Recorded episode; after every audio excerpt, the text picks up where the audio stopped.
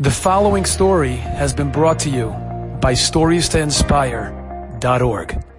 Listen to this story. The great Rosh HaYeshiva of Torah V'Da'at, Hagaon, Harav Pam, Zecher Tzadik Libracha.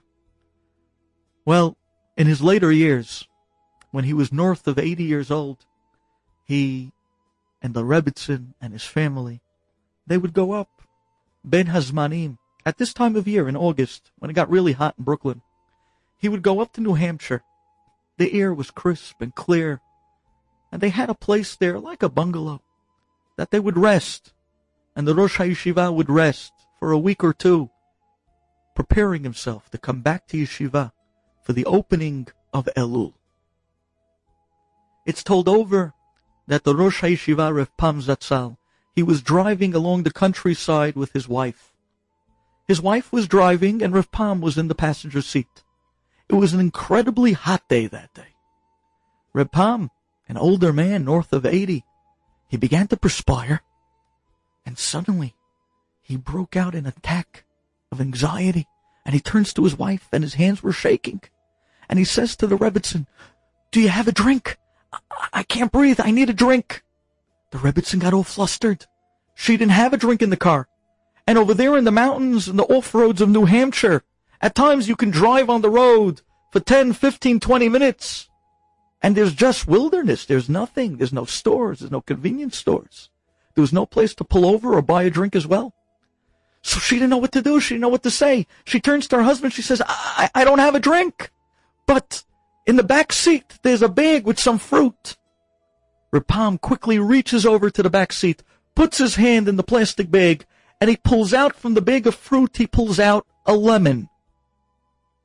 Uncharacteristically, Rav Pam, one of the most timid, one of the most gentle Gedolim you've ever met, he takes the lemon, and with his bare hands, he rips open the lemon, and he begins to suck out the juice of the lemon right down to the peel, each and every ounce, till finally he calmed down.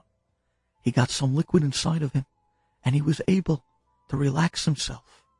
He was able to overcome this anxiety attack. That evening, one of Reb Pam's grandsons came from New York to visit him in New Hampshire. And his grandson came in and he said, Zaidi, I heard that today something very odd, very uncharacteristic like to you. Such an adim and soft and gentle person. I heard you, Mamash, ripped open the lemon with your hands, and in a very uncharacteristic, barbaric way, you sucked out every drop of that lemon, Zaidi. I can't believe you did that. Rav Pam smiles. Rav Pam says, come listen. I want to tell you something. I want to tell you an incredible concept that I realized today after that happened. Come. I want to tell you over many years ago, almost 60 years ago, I was a young man in Brooklyn, and one of the Gedolim, one of the great rabbis of New York, he was sick at the time, and he was in a hospital bed in New York City. I decided to go be Mivaker Holim, Bikur Holim. I went to visit this great rabbi in his hospital room, and I figured Bikur Holim is not about balloons it's not about teddy bears. It's about being able to go and give something to the sick person to alleviate a little bit of their pain, to set up their pillow in a position maybe they'll be a little bit more comfortable, to give them to eat. That's the real mitzvah of Bikur Holim. So I decided I'm going to bring, bring some food with me, some refreshing food. Like this, the rabbi that I'm going to visit, he'll have not just the hospital food, but maybe something from the outside that he can enjoy and appreciate. So Rav Pam went up to the hospital to visit this New York rabbi, and with him he had a bag of drinks, he had fruits, he had all different types of refreshments. He comes into the room, he sits down next to the rabbi's bed, and Rav Pam says over, he says, I remember like it was yesterday, although it was 60 years ago. I remember looking into the, rab- the sick rabbi's eyes and talking to him and just giving him a few minutes to listen of some old stories of, the old country. And then I offered the rabbi some fruit, some refreshments, some food. And the rabbi said, no, no, thank you. I, I don't have any appetite. But let's talk over a little Torah. A little Torah. Give me a pshat. Give me something.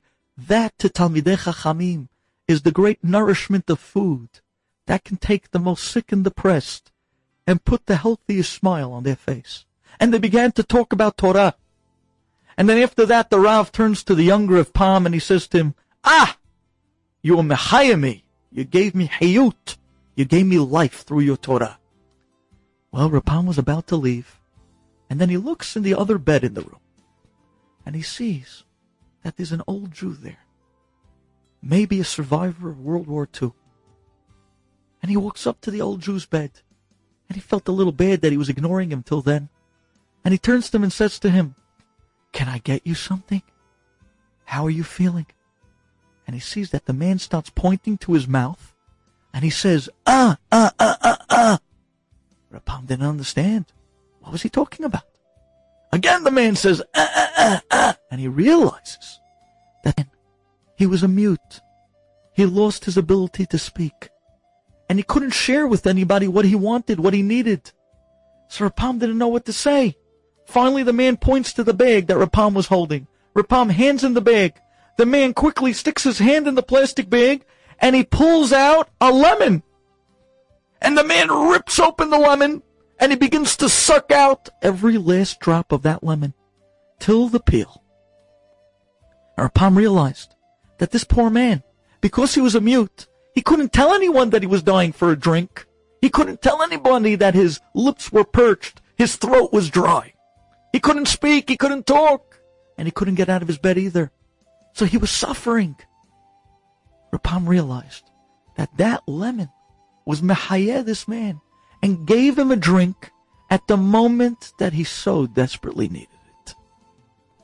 Rav Pam said that day he walked out of that hospital young, 17, 18, 19, 20 years old, thinking to himself, ah, I visited that rabbi from Brooklyn and I gave that poor Jewish man a drink when he needed it off the juice of that lemon. Oh, if I only would have known. He turned to his grandson and he said, take a look. Hashem held that mitzvah. He held that zechut of the lemon that I gave that man at the moment that he needed some liquid, some nourishment, something to drink. And 60 years later, says Rav Pam, when I was driving today alongside one of the country roads in New Hampshire with my Rebbitzin, and I found myself in a position with perched lips and with my throat dry, and I desperately needed a drink, and I was dehydrating. Hashem held that lemon for me for 60 years. He held it for me at the moment that I needed it the most. Yes, Hashem could hold the mitzvah, a zechut, a tefillah, for 60 years. Sometimes even for six generations. Because no tefillah goes to waste. Every tefillah, every mitzvah, every zechut, Hashem uses it and cashes it in for you at the moment that you or your child or your grandchild needs it the most. With that in mind, let's remember, open up the Siddur, open up a Tehillim. You're standing in front of the bank teller. I'd like to make a deposit. Put it away, every word. Enjoyed this story? Come again. Bring a friend. Stories to inspire.org.